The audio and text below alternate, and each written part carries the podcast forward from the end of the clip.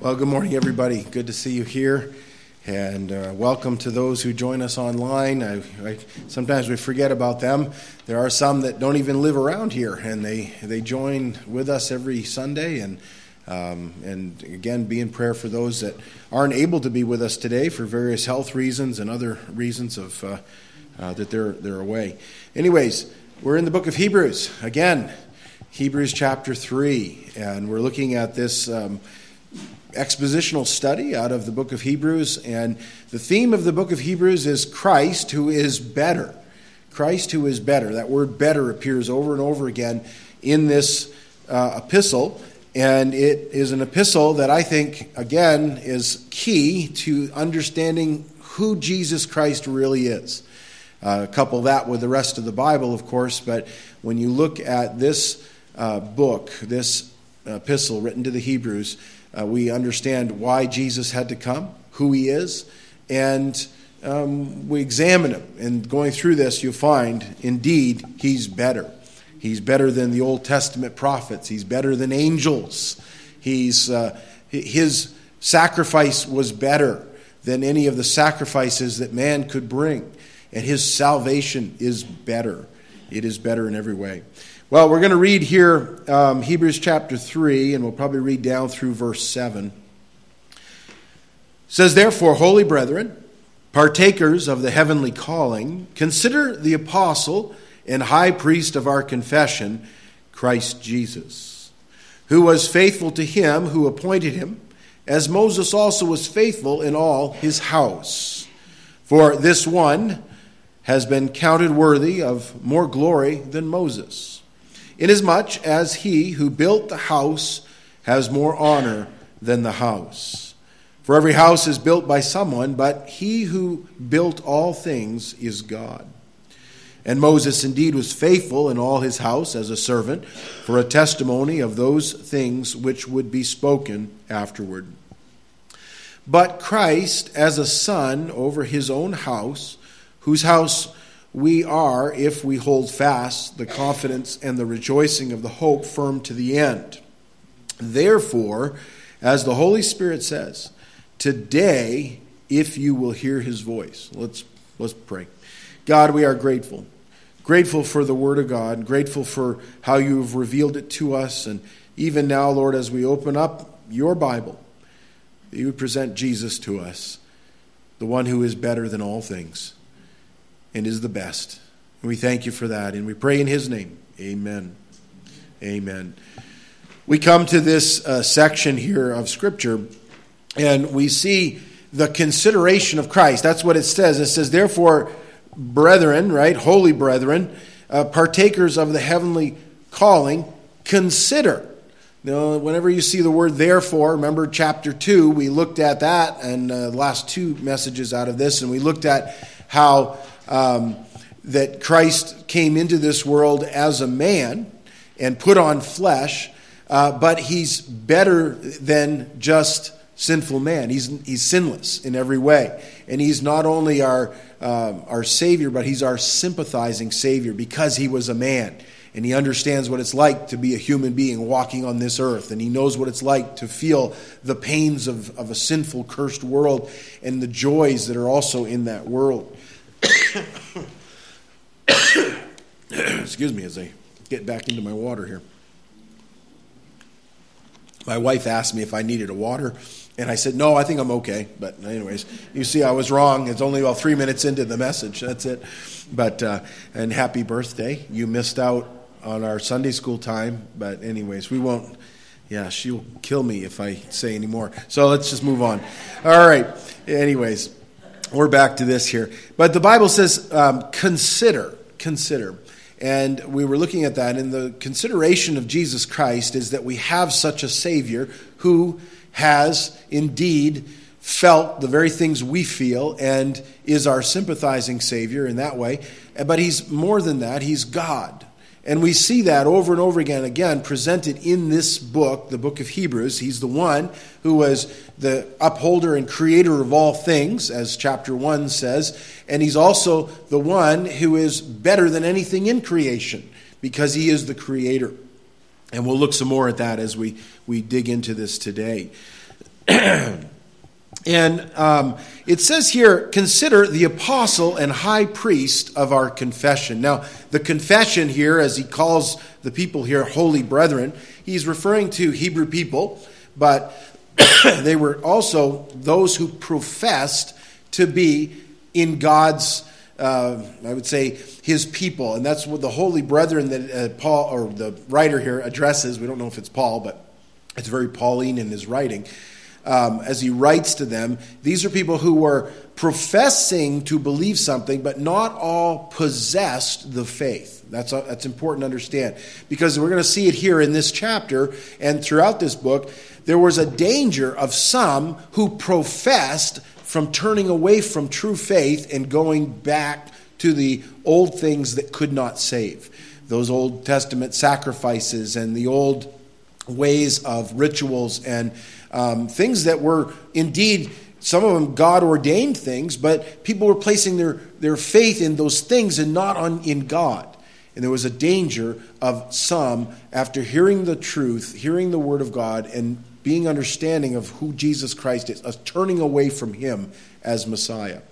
And so he writes to these holy brethren, and we are to consider that. And by the way, um, we too are called holy in the church as far as uh, we are called holy in many ways. We have a calling, and it says that. It says, Holy brethren, partakers of the heavenly calling. And indeed, the calling in which he calls us to salvation is a heavenly calling. It, com- it came from heaven. It, it was God's plan before we even came into existence.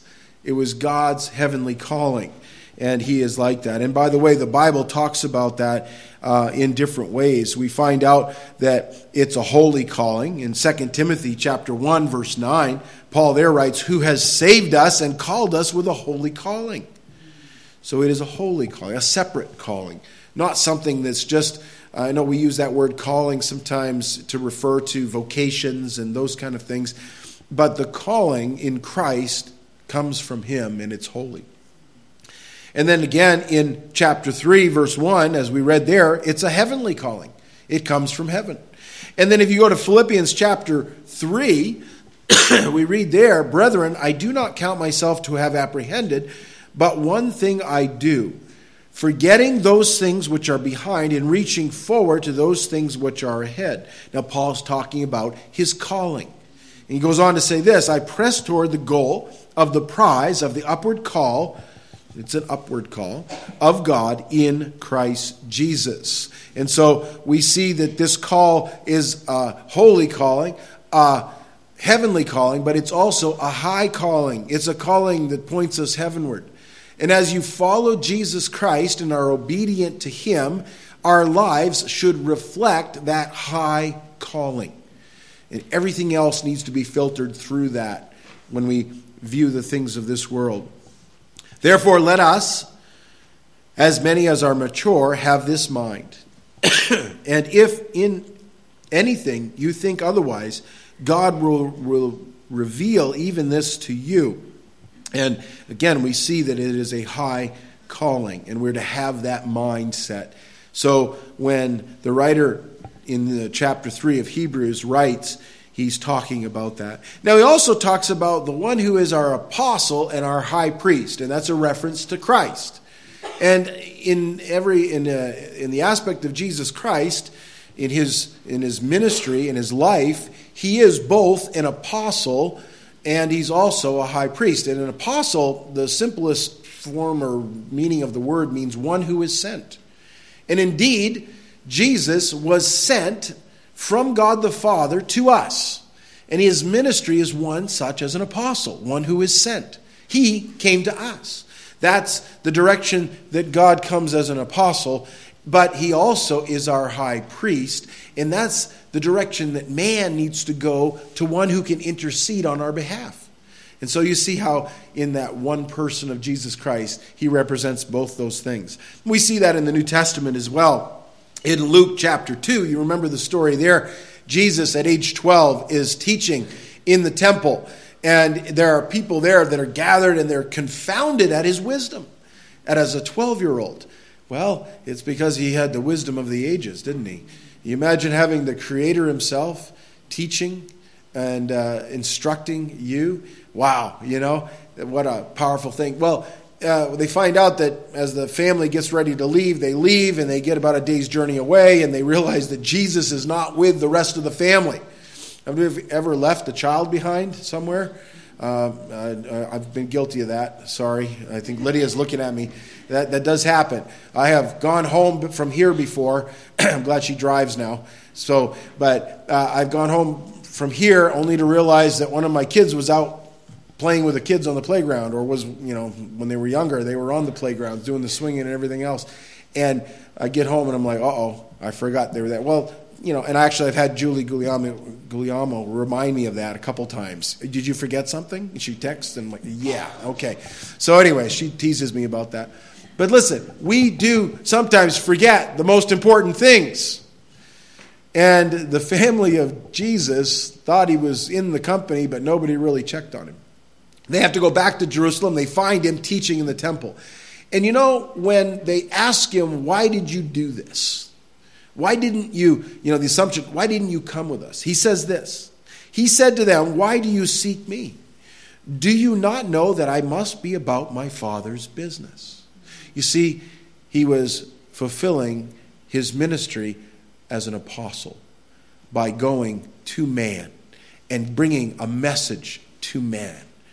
Think about that. Well, I'm glad that Jesus is like that. And he also is one who is our high priest that we can go to so that he can plead our case before God in the book of Hebrews, chapter 4. We'll come to this in our study uh, in more detail, but these verses, which I've already quoted already in uh, previous messages, but we see Jesus, who is a better priest. He is a great high priest. Seeing then that we have a great high priest who has passed through the heavens, Jesus, the Son of God, let us hold fast our confession. For we do not have a high priest who cannot sympathize with our weaknesses, but was in all points tempted as we are, yet without sin. Let us therefore come boldly to the throne of grace that we may obtain mercy and find grace to help in time of need. Anybody here have any needs? Anybody here need help? Yeah. Yeah, I wake up in the morning, sometimes I look at the day ahead and I think, Lord, help me. Just help me. And then, and then you get those phone calls, you know, or a, message from somebody, or you meet somebody and you hear the stories of their life and those kind of things going on. And sometimes it's a very urgent matter. And, and all you can say is, Lord, I need a helper here. And Jesus is our high priest. And we can go immediately to him. You see, he's better in that because in the Old Testament, as you read through it, and I know if you're in your Bible reading, and, and, I hope you are, remember back in the beginning of January, I encourage you to get in the Word of God and read it every day. And try to go through your Bible this year. I don't know if anybody's on task to do that. I hope you are. Uh, I am still on task, okay? Uh, I'm, I'm going in, I think on day 47 or whatever it is, and reading through the Bible. Uh, I'm still in the New Testament because I started in Matthew and I'm going all the way through it that way and then coming back into Genesis later on. But it's amazing when you get into the Word of God. But then you get into like the book of Exodus and then oh, the book of Leviticus. Wow, you know, that's hard reading. And as you're listening to it and you're listening to the rituals that God instructed the children of Israel to do and the feasts and the many, many things they had to do, and, and all the things required a priest involved in these sacrifices and these offerings and these gatherings and everything else. and one thing those things all said was this you have to stay out from the presence of God. You see, there was, there was a high priest, an earthly high priest, and that earthly high priest was just a man. As matter of fact, when he went in once a year on the Day of Atonement to offer a sacrifice for sin, he first had to offer a sacrifice for himself. You know why? Because he was a sinner. We're sinners. I don't care what your vocation is, calling is, your background is, your, your family, whoever, you're a sinner. I'm a sinner. And we need a Savior. And even the high priest, the Levitical high priest, had to go in and offer a sacrifice first for himself. Then he would take a blood sacrifice, an offering, and sprinkle blood for the people in a second offering on that day. and an atonement would be made. And it was an aspect of faith. It was an aspect they believed God, and God told them to do this, so they trusted Him and did it. We come to the book of Hebrews, and it says those things could never take away sin. What takes away sin is the forgiveness that God offers through Christ as we trust Him by faith. We believe on Him. We're going to talk some more about that. It's that aspect of faith that saves and the grace that He gives in the midst of that. But we need someone who can be a high priest for us and that we can go into His very presence anytime. And that's what the Bible says. Let us therefore come boldly to the throne of grace. They couldn't come boldly in the Old Testament. The high priest there couldn't even go boldly into the presence of God. He had to go in and first offer a sacrifice for himself. But do you realize that when you're saved and you're forgiven of your sin and you're, you're now declared righteous, that's Romans 5, right? Listen, you can now boldly go into his presence. That's why when we, we pray, and, and my friends, that's an aspect of the believer's life that often is so neglected. Do you realize that you can go to his very presence anytime? Anytime. As I said, if you're driving and you want to pray, make sure you keep your eyes open. But the Bible does say, watch and pray. We need to do that.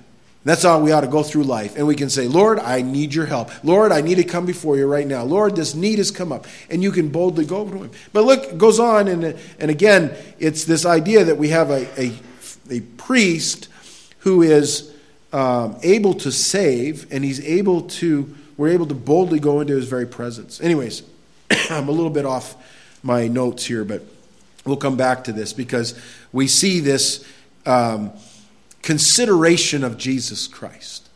And my friends, the worst thing you could ever do is go through this life and never consider the person of Jesus Christ. Your eternity depends on how you come up with the answers concerning him. Well, we read a little bit more about him. It says, Who was faithful to him who appointed him, as Moses also was faithful in all his house. Now, he, the writer here goes into a comparison of Christ and Moses. Now, keep in mind, he's writing to the Hebrew people, and the Jews in particular uh, venerated Moses as the greatest of prophets. And indeed, Moses was a great prophet, wasn't he? He was a man that God raised up, uh, even supernaturally. Remember, Moses shouldn't even have lived past his, uh, his early months of childhood. Because in the time Moses was born, we read that in the book of Exodus, in the time that he was born, uh, Pharaoh had said, Kill all the male children that come out of. Uh, actually, he didn't say kill, he said put them in the Nile. The assumption was they would drown. And he said, all the male children that the Hebrew women have, and because the Hebrew people were out beginning to outnumber the Egyptian people. And they were enslaved in Egypt at that time. And Pharaoh saw the handwriting on the wall and thought, hey, they're going to be more powerful than me and, and our people, so we're going to we're going to have to just deal with this. And he did it very harshly. And Moses' mother takes Moses down, puts him in a little basket, uh, and puts him in the Nile. And providentially, because God was in control, wasn't he? Pharaoh's daughter comes down to bathe at the river and she hears a crying child and she takes Moses into her family. Oh, by the way, she wasn't nursing at the time and she needed a nurse. And, and Moses' sister knew where to find one. It was her mom, Moses' mom. Oh, yeah. And so Moses' mom and Moses get to be, Moses gets to be raised in Pharaoh's household. Amazing. Amazing story. At age 40, Moses gets in trouble. He kills an Egyptian. He was doing what was right. He's standing up for a man that was getting beaten, and he ends up killing the guy that was beating him. Now he's worried because he's, he's, he's killed somebody. So he flees. For the next 40 years, he's in the wilderness, Midian, and he serves as a shepherd for 40 years. And then at the end of that 40s, he's, uh, he's 80. Remember, God speaks to him in the burning bush in that and commissions him to go back to Egypt and to tell Pharaoh to let his people go. And the story, the great story about that is that Moses indeed does that, and we have the miracles that take place there, and the deliverance through the Passover event, everything else, and the defeat of the Egyptian army. And Moses is raised up a great prophet. And he's a picture of a greater one yet to come. Remember, Jesus says, As Moses lifted up the serpent in the wilderness, so must the Son of Man be lifted up. You know, Jesus said, If, if I be lifted up from above the earth, I will draw all men unto myself, all people unto myself. Those things back when Moses was in the wilderness and God told him to do something, and God told him to uh, establish certain things. And as Moses did that, um, he was, again, a great prophet. So I'm not saying he wasn't a great prophet, but he's not as good as Jesus, because Jesus is better. Moses was faithful in all his house. Now, that's important because indeed, Moses was a faithful man, but he wasn't always faithful. We record of Moses things that he did that evidence that he was indeed a sinner. But yet, God used Moses. Now, Jesus was not a sinner. There was no sin in Jesus, no evidence of that whatsoever. He goes on to say this For this one, referring to Jesus, has been counted worthy of more glory than Moses, inasmuch as he who built the house has more honor than the house. For every house is built by someone, but he who built all things is God. Do you see the connection here? You see, there's one who has more glory or is due more glory than Moses, and he's a builder, and the one who builds is God. And that's a direct reference to the Son, Jesus Christ. Jesus is God. And the deity of Christ is on display throughout this writing. He who built all things is God. He goes on to say, And Moses indeed was faithful in all his house as a servant for a testimony of those things which would be spoken afterward, but Christ as a son over his own house, whose house we are, if we hold fast the confidence and the rejoicing of the hope firm to the end. Now, I want to look at that because um, we're going we're going to talk some more about those verses, but we have here the idea that Moses built a house. And Jesus also built a house. And now the reference to a house is not just a building, but it is a group as well that goes with that. And for Moses, he built a nation, didn't he? Uh, in many ways. Now, they were already established as the Hebrew people, and Moses comes out of one of the families, the family of Levi, in the, in the midst of uh, that uh, family of Israel. But it was Moses who delivers them, and then in that 40 years of wandering in the wilderness and all of that, he establishes a house in that. Not a perfect house by any means. Uh, but he also was, and well, further on, we learn that Moses did in, in faithfulness what God told him to do when he came to build the tabernacle. The tabernacle, as you read through it in the Old Testament, and uh, in, in particular, you know, when you look at the book of Exodus, it was this meeting place that God told them to build. It was by God's design, and it was a very interesting design. If you, it's a whole new study or a good study if you go through it. And every aspect of that design pointed to a better one who would come. One whose glory would be veiled, just like the glory of God was revealed in the tabernacle of the Old Testament. There would be one who would come and dwell among us and John says, and we would behold his glory, even as the only begotten of the Father, full of grace and truth. And we read of that physical structure that was built and designed by God, or built, uh, designed by God, built by Moses. And we read of Jesus, who, again, is God's plan for us and the glory of God dwelling in Jesus. But, anyways, we'll, he's comparing a little bit about that. And as Moses built a tabernacle in the wilderness, so Jesus is God's tabernacle. And there's a comparison that goes on. And it says Moses was faithful as a servant. And he indeed was faithful in the building of the tabernacle. We read of that if you look at Exodus chapter 40, and I'm not going to read all these verses, but I highlighted the important things because we have the instructions here of the tabernacle, and Moses uh, is given these instructions by God, and it, and it says, for instance, verse 19, he spread out the tent over the tabernacle and put the covering of the tent on top of it, as the Lord had commanded Moses. Verse 21, and partitioned off the ark of the testimony as the Lord had commanded Moses. You see, just exactly as the Lord commanded it, Moses implements it, right? And then it goes on, and the verse 23, as the Lord had commanded Moses.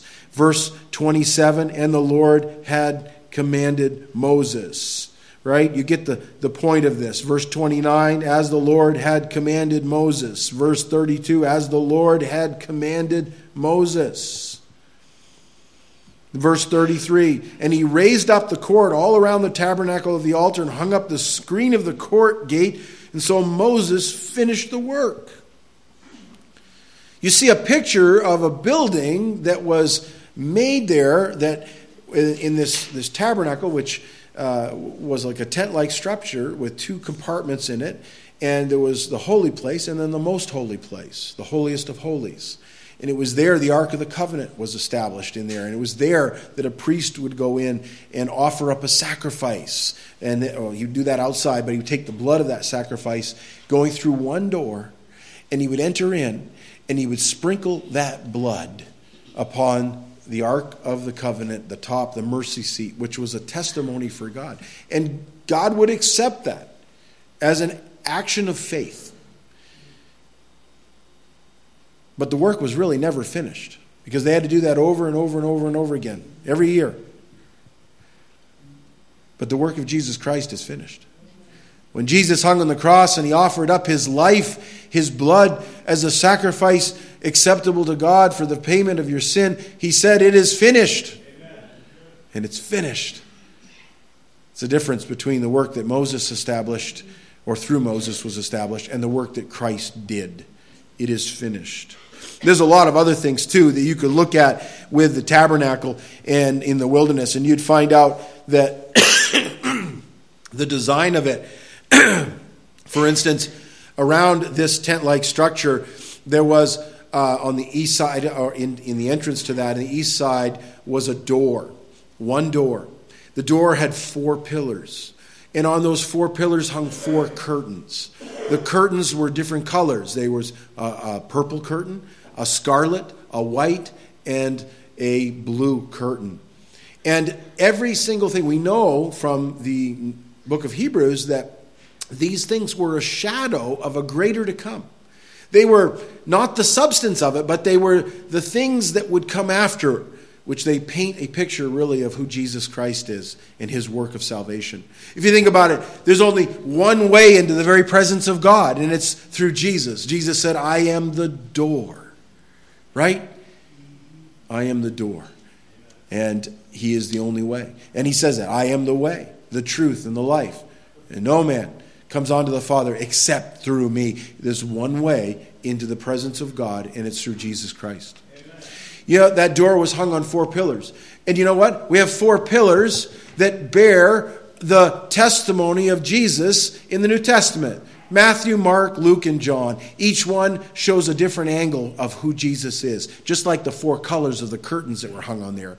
You have the purple color, shows the kingly nature, purple being a, a, a royal color associated with kings. And Matthew presents Jesus, the King of the Jews, the King of the universe, really. We have Mark who presents him as the perfect servant who goes and sacrifices his life for all of us. That's the scarlet, the blood offering of Jesus himself, his very life given. And then there's the white. And we find that in Luke's gospel as well, as Christ is presented as the one who is sinless, the one who is holy, the one who is pure, just like white symbolizes. And then you have blue. And blue denotes the heavens. And in the Hebrew, in the Jewish um, Israeli flag today, it's a blue and white flag. The blue, as if you ask about what that represents, it represents heaven. Because when you look up into the heavens, you see a blue sky, right? And it represents us looking up into the heavens. And blue is the heavenly realm where Jesus came from. all wrapped up in the person of Christ. And yet he's better than the Old Testament tabernacle. He's better than Moses. You see, Moses was a servant, and the servant meaning he was one who served. Jesus was more than a servant, he was a son. There's a big difference. Jesus was the one who built the, or instructed the building, God instructed the building of the tabernacle, and the builder is more worthy of the, than the structure itself. And that's what the book of Hebrews says. And I got to keep, keep this in mind because there were people who were in danger of moving away from the things they were learning and knowing and going back and clinging to those things that could not save. There's a danger of that.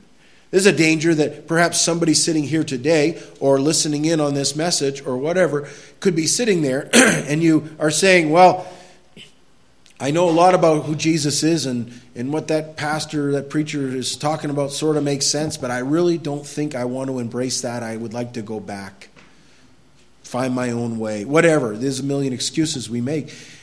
And the reality is this there is no path for salvation backwards, it's forward in Christ. Absolutely. In that. In John chapter 17, Jesus said this just as Moses finished the work as the Lord commanded, Jesus finished his work. In John 17, in his high priestly prayer, as it often is referred to, I have glorified you on earth. He's speaking to the Father. I have finished the work which you have given me to do. And now, O Father, glorify me together with yourself with the glory which I had with you before the world was. You see, the Son and the Father have always been, they're eternal. Along with the Holy Spirit, you have the triune God. Often we refer to it as the Trinity. Uh, Trinity is not necessarily a biblical word, it is a description of a biblical uh, concept that comes out of Scripture in that. Three in one. Divine essence, one glory, all of that. And again, Hebrews chapter 3, verse 3, it says, For this one was counted worthy of more glory than Moses, inasmuch as he who built the house has more honor than the house. For every house is built by someone, but he who built all things is God.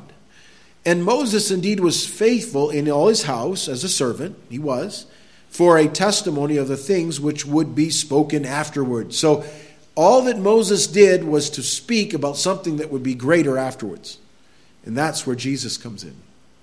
But Christ as a son over his own house. And by the way, the Old Testament had the picture of the house being the house of Israel. In the New Testament, it is the church of God.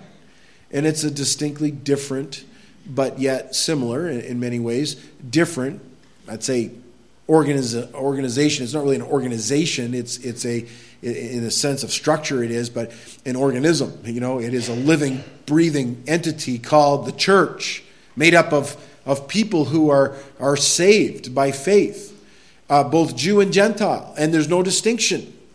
And there's no distinction among the sexes, male or female, or the, the servants like slaves and free. It's all, you're in Christ, you have equal standing under the church. Matter of fact, we read of that in the book of Ephesians. Paul there writes, And what is the exceeding greatness of his power toward us who believe, according to the working of his mighty power, which he worked in Christ when he raised him from the dead and seated him, it, it says, raised him from the dead and seated him at his right hand in the heavenly places, far above all principality and power and might and dominion, and every name that is named, not only in this age, but also in that which is to come. And he put all things under his feet and gave him to be head over all things to the what? Church, which is his body the fullness of Him who fills all in all. Wow.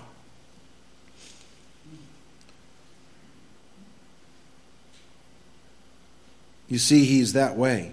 He has brought to Himself and bought to Himself the church.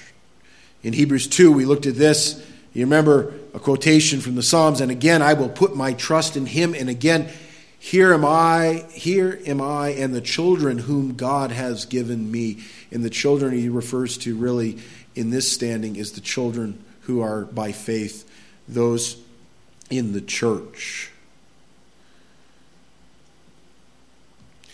Now it says, But Christ as a son over his own house, whose house we are, if we hold fast the confidence and the rejoicing of the hope firm to the end. Now, I come to a controversial passage of Scripture because people will look at this verse and they will say, well, if I if I hold fast the confidence, if I hold fast to my faith, then I will be saved. I mean, that's sort of what it says, right? At least you think so. And all I'll say is that it says what it says. All right? Uh, I'm not going to try to change what it says, but I will explain that the if that is used here is a if that is, um, it's not a, a conditional if. When you look at it in the it, it really suggests the word if in these there's two verses actually i'll read hebrews 3.14 as well it says for we have become partakers of christ if we hold the beginning of our confidence steadfast to the end and again the on the surface of this because of the way we think we might think uh, oh i have to be holding on to christ to get to heaven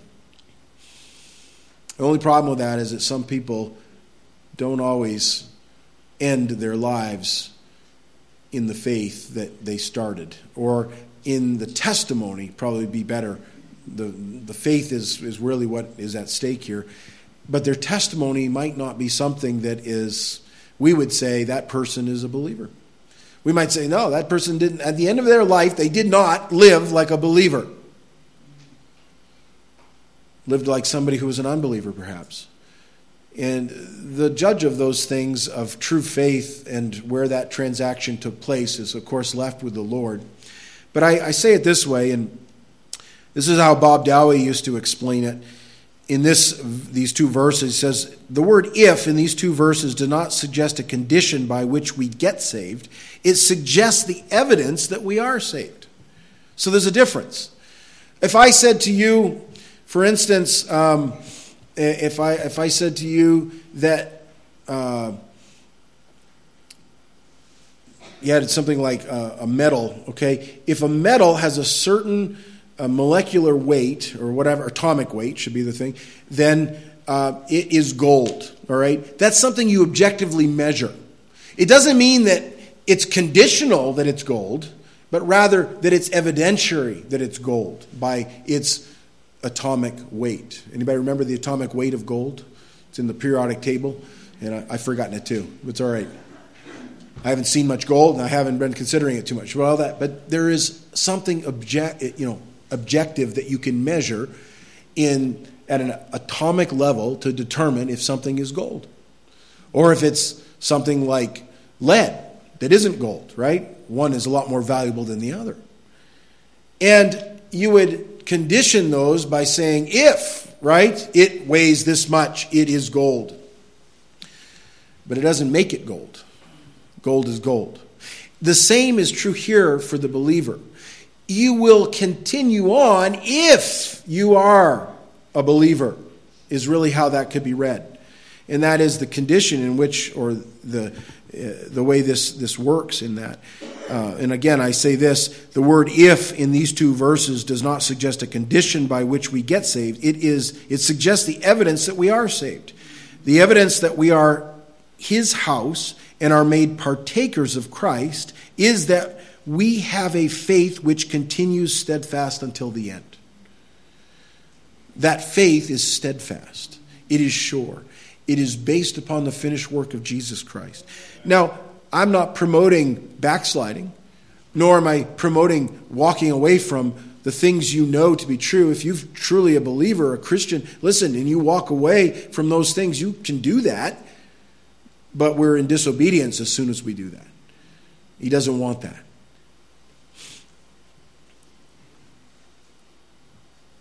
In verse 6 of Hebrews, and this is key here, it says, But Christ as a son over his house, whose house we, what does it say, are. So the people he's talking to here are believers. Are. Very important word. Are. If we hold fast the confidence and the rejoicing of the hope firm to the end. So again, you see the aspect of this, it's, an, it's not assumed, it's spelled right out. You are of the household of faith, and your faith will continue. In verse 14, the same thing. For we are, in the King James, it says, we are made partakers of Christ. Now, in the New King James, they've changed it to read like the Greek tense. For we have become partakers of Christ. That's a past tense action with a perfect, it's a, uh, in, its, in its order, it's a completed action that occurred in the past. I guess that's way I would want to explain it.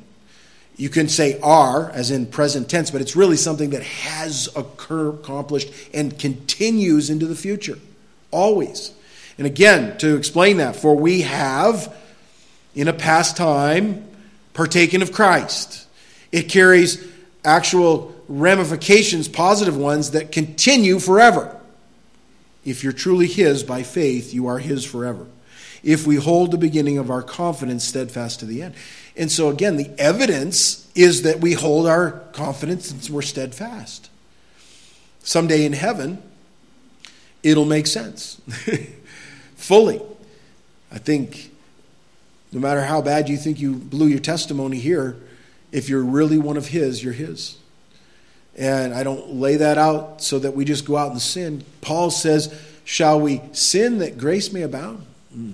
God forbid. Absolutely not. Do not do that. Instead, live for Him. And by the way, we come to Hebrews chapter 11, and we have that amazing verse there. It says, Now faith is the substance of things hoped for. What does it say next? The evidence. Evidence of things not seen. And I always find this kind of ironic because in this chapter follows those who are used as illustrations of faith. And not all of them were like people I would have picked because some of them messed up greatly in their life. And yet, it starts off by talking about faith is the substance of things hoped for, the evidence of things not seen. And you look at Hebrews chapter 11 there in that whole chapter, and you read a little bit more about it. Uh, let me flip over to Hebrews 11. I'll just point out a few people here in our, our closing time. But you have, for instance, Talking about verse 2, by it the elders obtained a good testimony. And then by faith, we understand the worlds were framed by the word of God.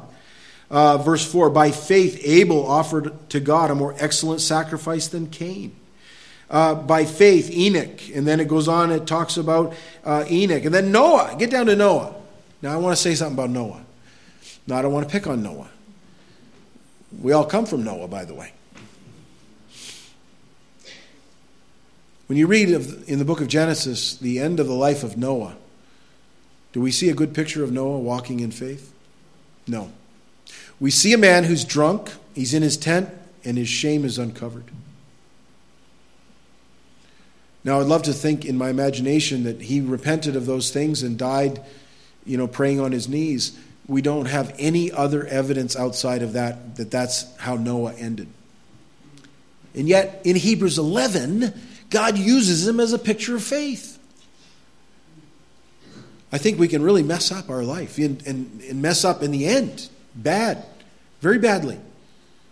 But if you are truly His, you were still going to be saved. you know, I'm glad.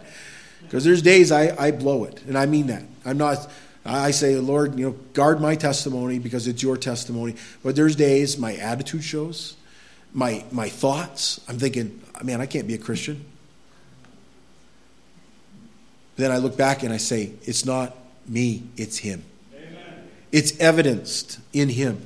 And you could go down through and you could talk about Noah. How about Abraham and Sarah? They're next. Abraham, you know, he didn't believe God could keep him and protect him and all that. Remember, Abraham goes down to Egypt with Sarah and he's worried they're going to take Sarah because she's a beautiful woman. He lies. Abraham was a liar. Yet God would make a nation out of him. And then when, remember, the Lord comes and speaks to him, tells him that as Sarah's going to conceive, she laughs. and it wasn't a laugh like just kind of like, oh, the irony of it. It was a laugh that really was a laugh that thought it's impossible. Have you ever doubted God to the point where you think things are impossible or maybe it's impossible? And your doubts come in and they're so great, your doubts overwhelm you. And you know what? Sarah had a son. And she actually named him Laughter. Now that was ironic because indeed, Isaac was something that, you know, was brought laughter, but it was in faith afterwards. But yeah, then Isaac also, he's mentioned in there, he had a problem. He lied too. And, and then you have later Jacob and Esau. And Jacob deceives his brother. And Jacob's in there as, a, as one who is a man of faith, an evidence of faith. And you could go down through all of that and you could see these different people. Uh, Samson is mentioned, and Jephthah, and all that. Samson, we just got out of the book of Judges and we went through the life of Samson. How is it that Samson could be an illustration of faith? I mean, he just, everywhere Samson went, he was all about himself until the very end. And in the end, he slew more than he did in his whole life, but he ends in a very sad state, blinded because they've poked his eyes out because of his sin, in a state of weakness and in enslavement to the enemy and a picture of someone who's just by the skin of his teeth. You know, it seems like he has any testimony left at all. And yet he's a man of faith. So, why I say that is it's back to this that faith is the substance of things hoped for, the evidence of things not seen. And it is evidentiary. And we see that in that. Now, he, uh, he ends this section of uh, Hebrews in verse 7 and we're going to pick it up here next time. But he says, therefore, okay, just before this, we've laid all this out. Therefore, when you see therefore, you always ask what it's there for. As the Holy Spirit says, today, if you will hear his voice. Listen, today, if you hear his voice, and it goes on to say, do not harden your hearts. It's easy to harden the heart. And there were those that were in that were receiving this letter and they were in danger of not listening any further and hardening their hearts to the things of God. The greatest tragedy in your life and my life is that if we hear the voice of God today through His Word, we, we harden our hearts and we say no. Don't do that. Yield to Him. Trust Him by faith. Walk in Him as you trust Him in faith, walk in faith also. Very important to do that, isn't it? Let's pray. God, we're grateful.